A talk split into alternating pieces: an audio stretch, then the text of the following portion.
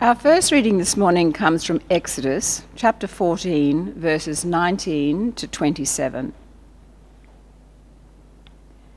The angel of God, who'd been in front of the army of Israel, moved and went to the rear.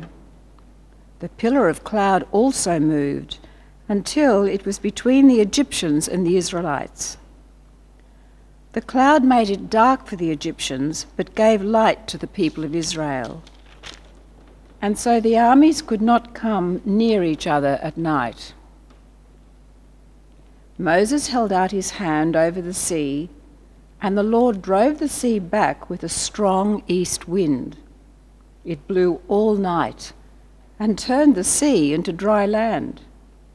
The water was divided. And the Israelites went through the sea on the dry ground with walls of water on both sides.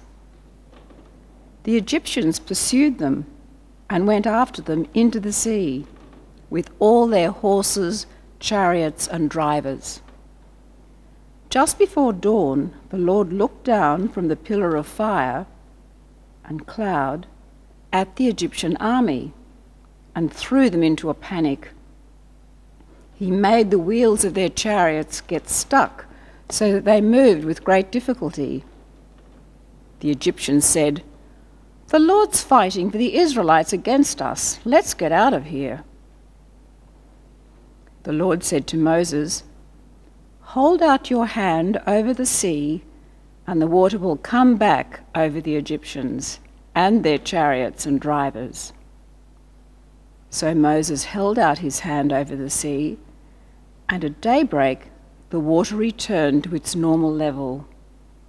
The Egyptians tried to escape from the water, but the Lord threw them into the sea. And our second reading is from the letter of Paul to the Romans, chapter 14, verses 1 to 9.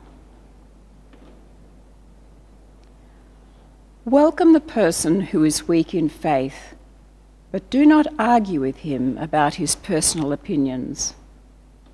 One person's faith allows him to eat anything, but the person who is weak in faith eats only vegetables.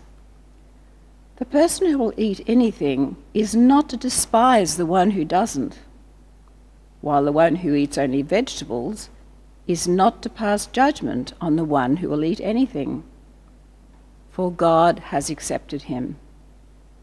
Who are you to judge the servant of someone else? It is his own master who will decide whether he succeeds or fails. And he will succeed because the Lord is able to make him succeed.